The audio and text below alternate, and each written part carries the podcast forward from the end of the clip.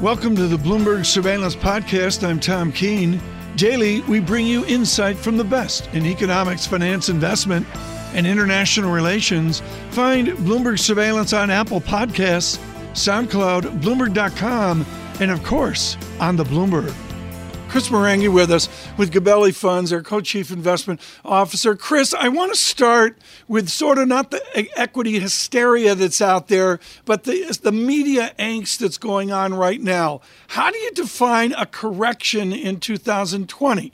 Is it down 10%, or is there a new calculus for Gabelli Funds?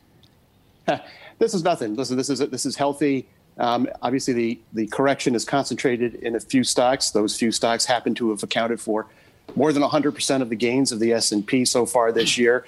Um, so you know, this is a different correction than certainly we've okay. seen in the past. Here's the money question for the day, Chris. And when I saw our lineup earlier this morning, when I walked in uh, hours before John Ferro and Lisa Abramowicz, oh. I, I would want to point out, Chris, that I really went to the heart of the matter, which is how should our listeners and viewers who are not sophisticates in derivatives, how should they adapt to the NASDAQ whale, the gamma whale? Do they just ignore it?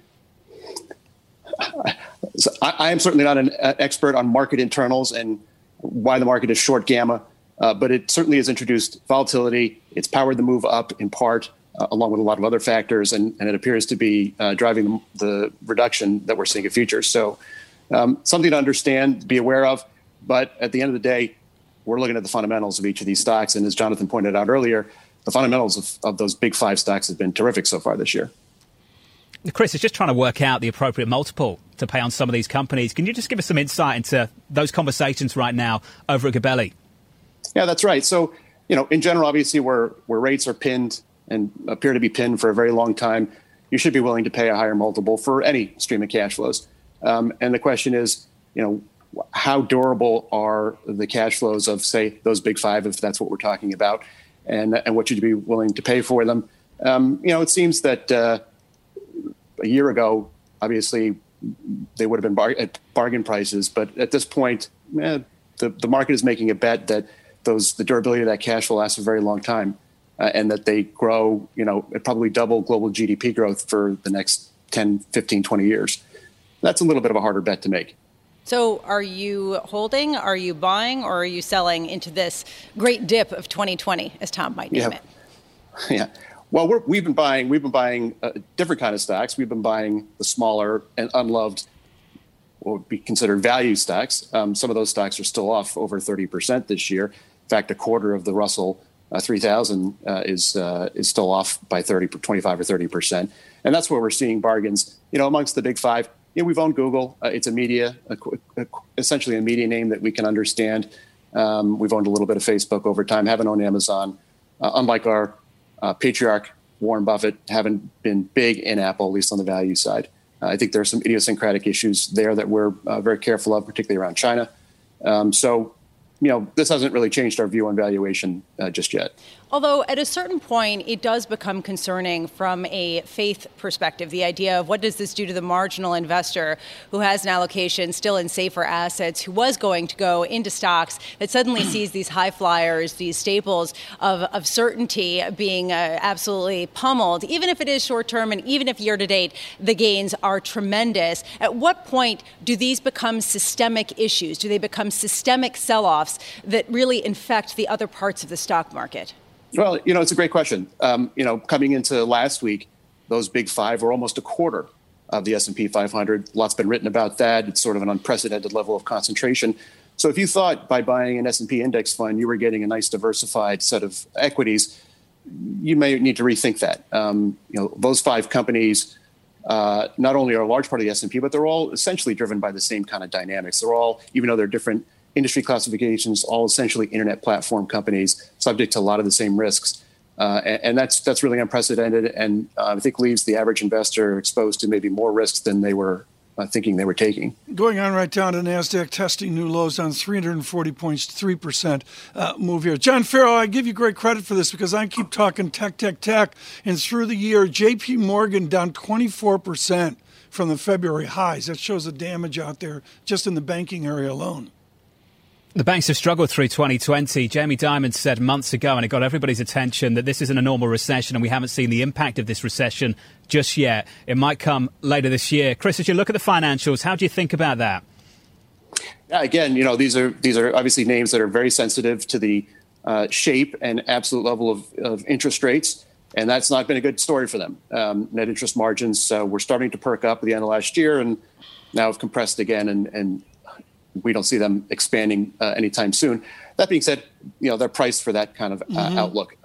Um, the other dynamic, obviously, is a, lot of fear that especially came in in, in March about uh, credit. Credit seems like it's probably going to end up a little bit better than was feared, um, but still, you know, is going to be an ongoing issue for some time as we work through this uh, recovery. Chris Marangi, new lows here this morning, negative th- uh, three uh, three point one percent, down 350 Nasdaq points. We break down to new lows right now. When for you guys does tech become cheap? I don't know if I can answer that at a macro level, but um, you know, we're, we're obviously looking at, at all sectors. I think there's a lot to like in tech. A lot of those business models, particularly amongst the big five, recurring revenue models, subscription, low capital intensity. These are all things that fundamental investors should love. Again, as you, as you to your point, what do you pay for that? Um, and you know, we generally are looking when we're looking at tech, we're looking at technology embedded within uh, other sectors um, because obviously, you know, things like everything from EI, uh, AI to uh, automation, um, you know, impacting the productivity of, of those other sectors. And that's generally where we're looking to play tech. Um, we're also playing tech uh, in, in some derivative manners. You know, the value of broadband has been highlighted uh, through this crisis. You can't get any of those tech services without a fast broadband connection. I couldn't be here doing this without a fast broadband connection. What am I willing to pay for that? I'm willing to pay a lot for it. And, and so that gives those companies a lot of pricing power. And that's why we like the erstwhile cable companies, now known as broadband infrastructure companies. Hey, Chris, great to catch up, as always. Wonderful. Chris Marangi there Wonderful. of Gabelli Funds. Subadra Rajappa joins us with SocGen. And of course, what's wonderful here about her skill in U.S. rates is the heritage of SocGen in the derivative space as well. Over the weekend, Subadra, you had to combine in the derivative analysis of the SoftBank Gamma trade with what the fixed income market will do. Is there any correlation there? Is there a linkage between your world and the equity derivative Gamma world that we're seeing right now? There actually seems to be a very little correlation between the two markets, at least in the last couple of months, because bonds have stayed very much range bound, and I think that that supported the equity rally, rally if anything. So uh, there seems to be a huge divergence between the signaling you're getting from these two markets. Is the signaling of bonds aggregate demands diminishing? I mean, can you link it up with lower oil prices and link it up with global slowdown expected? Absolutely. I think that the, the bond market's extraordinarily cautious, which is what you would expect. And I think lower yields are, are uh, fueling the rally in equities. Broadly speaking, I think uh, the data, you know, in uh, July and August has been sort of plateauing. You saw this sort of sharp move higher in the data in, in May and, and June. So, you know, the market's extraordinarily cautious given the rise in the infection rates. Uh, and the fact that we haven't gotten enough uh, fiscal stimulus is also keeping the market somewhat range bound.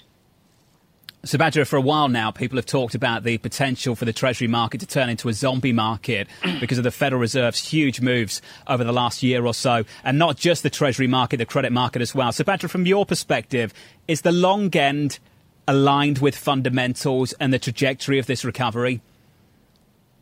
No, because of the fact that the market's pricing in a lower for longer paradigm, uh, given the fact that the Fed is going to keep interest rates low. And there's still a lot of uncertainty about the trajectory of future monetary policy initiatives. Will they purchase more? Will they purchase more uh, weighted towards the long end? So the, the long end of, of the curve reflecting the tug of war, I would say, between uh, this glut of supply we're going to see in the second half versus uh, the potential for the Fed to start purchasing more in the long end. So you're seeing a very range bound market across the curve. But I think ultimately the supply picture is going to is going to outweigh any sort of demand you're going to see, or or, or uh, I should say, marginal uh, buying you're going to see from the Fed. Well, let's talk about the supply picture, Subadra. Your basic assumptions right now going forward and how they would need to adjust, if at all, if we don't get a fiscal deal, another deal down in DC. Um, I think that the in the August refunding, the Treasury um, already accommodated for, I would say, about a trillion dollars uh, in spending coming after um, after the uh, August refunding meeting. So the supply has gone up quite meaningfully in anticipation of another deal getting passed through, and that hasn't really happened. So, uh, you know, regardless, I think that the the supply is and deficits are going to be higher uh, for the foreseeable future. So, I think that that's going to be something that weighs on the long end over time, especially if the fundamentals improve and yields start to rise, reflecting better fundamentals, and you should see steeper curves. When you talk about the marginal buying by the Federal Reserve, so far it has been that. And for the past two months, the Fed's balance sheet has stayed pretty much consistent, constant. At what point, if yields do rise, do you expect the Fed to step in more meaningfully? I think if the move in re, in yields is somewhat erratic, you see some sharp rise in, in, in yields like we saw, uh, you know, after the taper tantrum, or if there's some sort of a fundamental reason for uh, lack of liquidity, I think that's when the Fed steps in. If it's a very gradual rise in yields, uh, warranted from improving fundamentals, I think the Fed will be okay. So any sort of sharp move higher in yields is when I think I see the Fed coming in uh, and, and, sort of you know, putting a lid on how high yields can go. So one of the big raging debates right now, people get really heated about this, is whether the 60-40 portfolio is dead, whether uh, treasuries basically at yields this low are an insufficient hedge against volatility. Do you agree with that thesis? I think so because you know if, if, you know looking back even the last couple of decades I mean the 60-40 portfolio has been bonds rallying and stocks rallying right? So the the the equi- the fixed income portfolio has never been a strong hedge for for equities uh, maybe over short periods of time but not not over the the a, a longer horizon now you're seeing even less of that given the fact that the Fed is going to uh, you know, we, we have an environment where uh, negative interest rates are, are, are not uh, in the cards, which means that interest rates are floored at zero.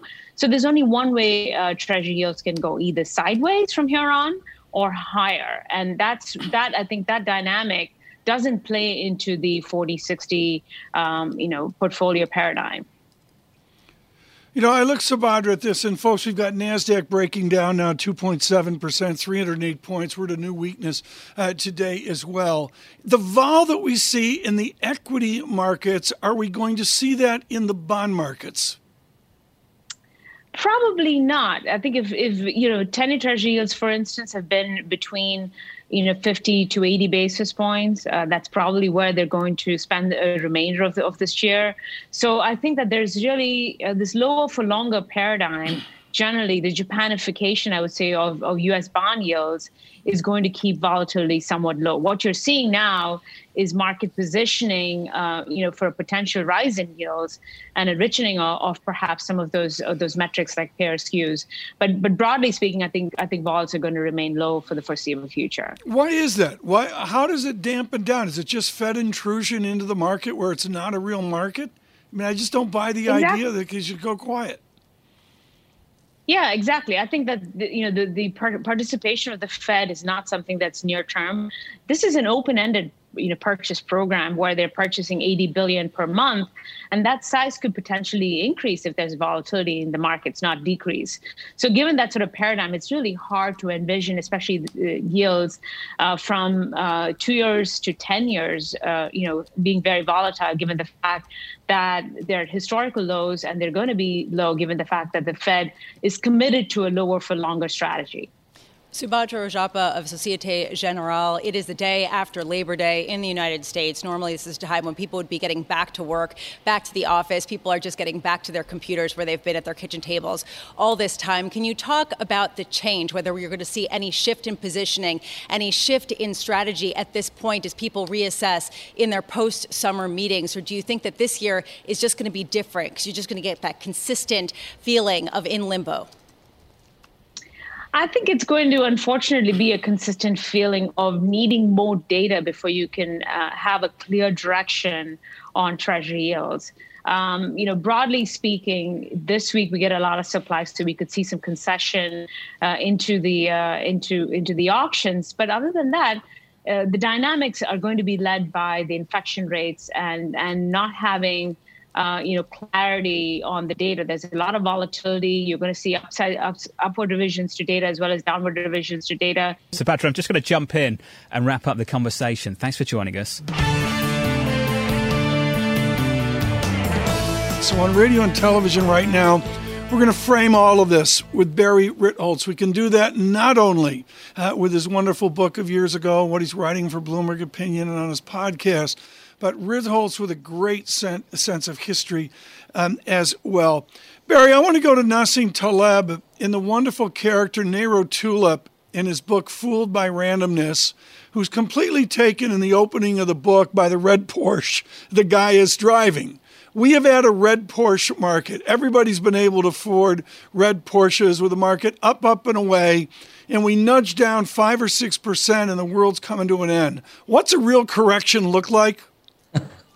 how, how soon they forget, right? Let, us put some numbers on that. Uh, since since all of this energy or most of this energy has been taking place in the big tech stocks, let's use the Nasdaq 100 as an example. In the March lows, it was barely over 7,000 and it peaked in August at 12.4 and change. That's about a 77% rally in less than six months. So, uh, straight up for 77%, I think a 10 or a 15 or even a 20% pullback is certainly overdue.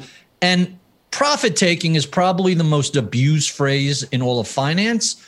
But in this case, it could legitimately be people who bought in March, April, May saying, All right, I got a huge profit. Maybe I should ring the bell and, and take a little something off the table. Barry, do you buy that SoftBank is causing the sell off? Uh, about as much as I buy the fact that Robinhood was driving the market in the first place. Look, look, they're a hundred billion dollar fund. Most of that money is tied up in pretty illiquid long term investments. So if they want to fool around, for lack of a better phrase, with a couple of billion dollars in options and derivatives, uh, they could move a handful of stocks for a little bit, but that ignores the fact that you've just had a massive, massive move across a lot of big companies that are actually doing well during lockdown. Right. They're doing well because they have global exposure and they're doing well because they were built for work from home pandemic circumstances. So I'm not buying the the SoftBank whale story uh, at all. Okay, so here's the question. I was asking uh, John. I said, you know, I'm not seeing a narrative here. What's the narrative? And he said, don't look for one. There hasn't been one. August was the problem when people were trying to find one. That's what we've learned. And here we don't really have a cohesive narrative to explain it. It's more randomness. To your point, the fallacy of uh, a narrative, and yet what undermines this idea that you buy the behemoths, you buy these cash fortresses that will continue to do well in a tech driven economy? Why not just buy now, given the fact that they've come off? I mean, have we really upended our questions about how to fundamentally value these companies? You know, uh, that's a really challenging question about valuation. Um, for a couple of reasons. Clearly, valuations have gotten extended, and the prior narrative, the prior prior narrative before the whale narrative, was stocks and investors are looking over the valley of 2020 to the recovery in 2021 or perhaps 2022. Uh, one of the narratives, one of the few narratives that makes sense is Tesla was running up in anticipation of being added to the S&P 500 and when that didn't happen because of supposed profit yeah. and, and, revenue reasons, uh, that sell off, okay, I can accept that. I could I could buy into that argument because there was no indexing coming in to, to make up for the lack of uh, lack of purchases. But the problem with narratives, especially after the fact hindsight hindsight biased driven narratives, is they ignore how random so much of the market action is. Right. And if it was easy and predictable and foreseeable, well, hey, we'd all be wealthy. But the randomness is what makes it so challenging. And people who are uncomfortable with randomness spend a lot of mental and emotional energy looking for a description and a storyline right. that makes them comfortable. Humans are terribly uncomfortable with random outcomes. Barry, one of the great things here in the derivative markets, and again with SoftBank, is if you issue the call, there's the put, et cetera, et cetera, you know, the right against the call. Fine. Do you just assume there will be losses if SoftBank takes a gain of X billion dollars? Do you just assume there's a prescribed sum loss against it by global Wall Street? Trading is essentially a zero sum gain. So for game, so for every winner in a trade, there's a loser. The exception being not the traders, but the investors who are allowing compounding and the uh, the passage of time to work in their favor. If someone sold something uh, at 10, 20 years ago, and today it's being um, the person who bought it is selling it at 200, that's not exactly a zero sum. But if I'm a buyer and you're a seller, and then tomorrow yeah. I'm a seller and you're a buyer, net net, that's going to flatten out to zero minus whatever the yeah. trading costs are. Wisdom Barry Ritholtz. Can't wait to see you write on this. Barry Ritholtz writing for Bloomberg Opinion, is Carson with Ritholtz Wealth Management.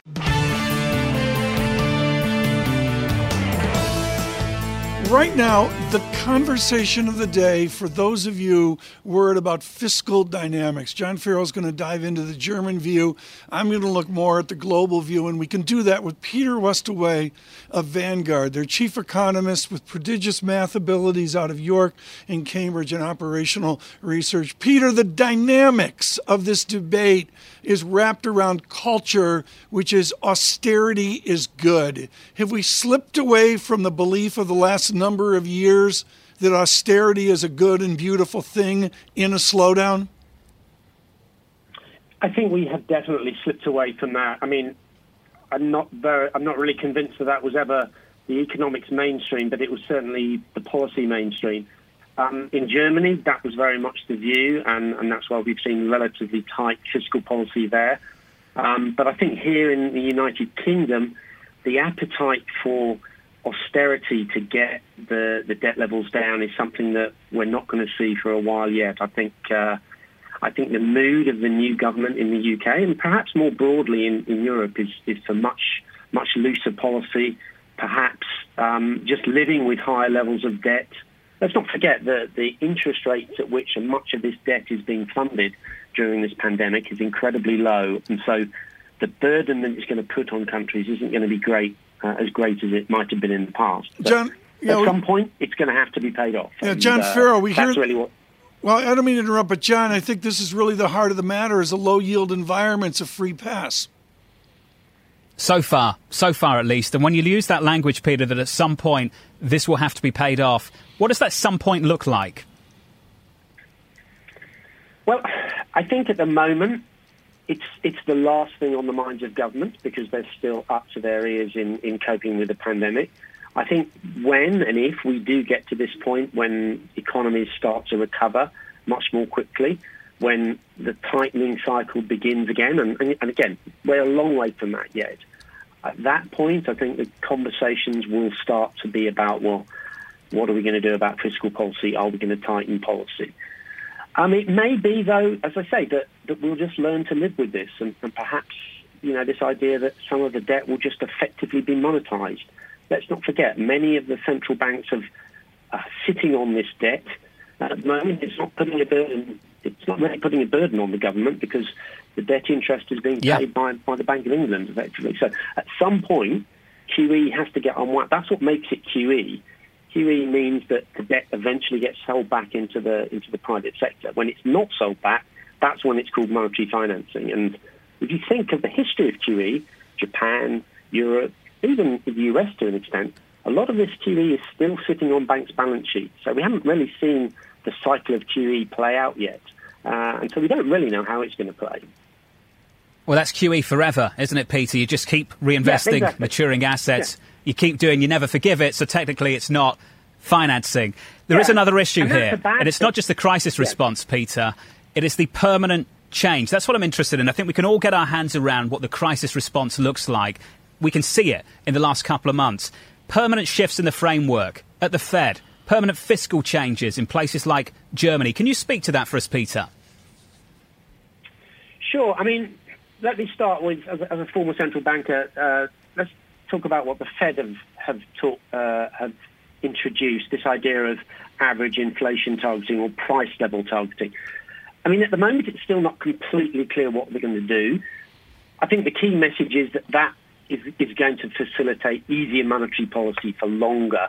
Personally, I'm a bit of a, a price level targeting skeptic. I think it's a it's a difficult thing to carry off to start worrying about inflation bygones, but um, that, that's really where, where we're going with that. Sorry.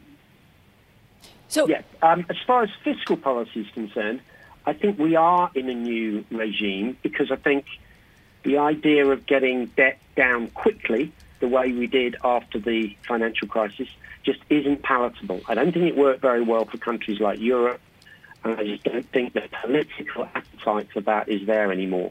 Uh, there's just too many other political problems around the, you know, the distribution of income and so on that makes fiscal policy and fiscal austerity just not a palatable policy option.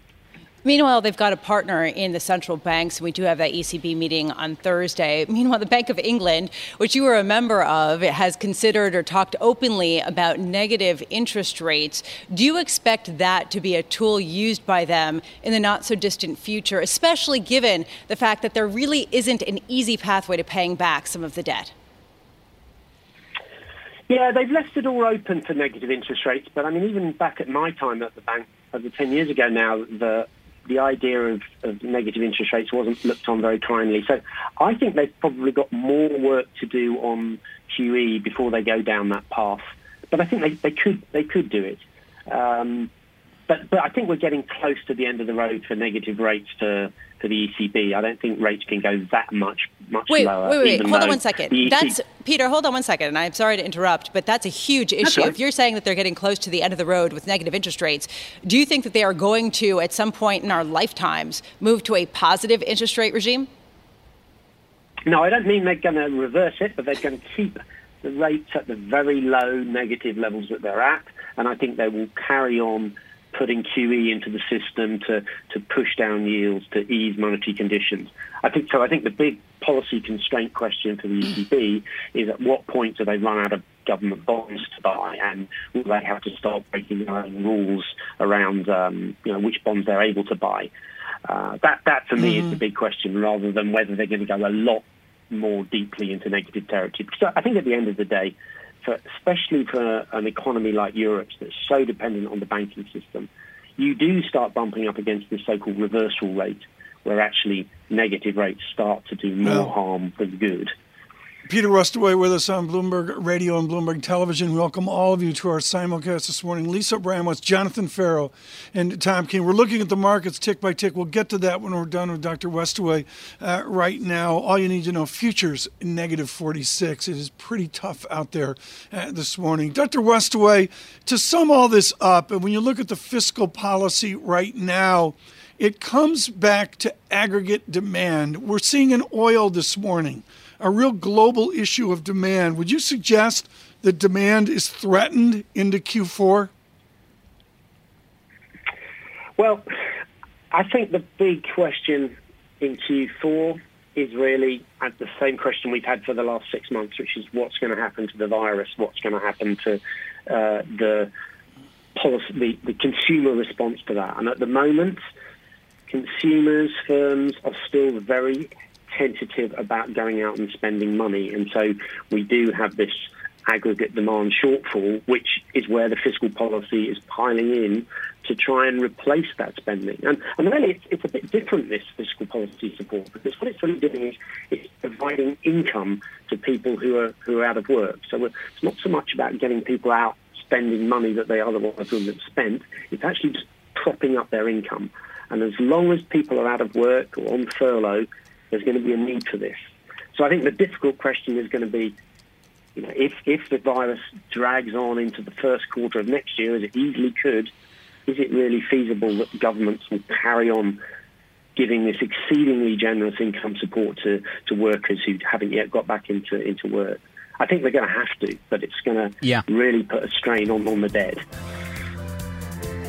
Peter, great to catch up. We've got to leave it there. Peter Westaway there of Vanguard Thanks for listening to the Bloomberg Surveillance Podcast.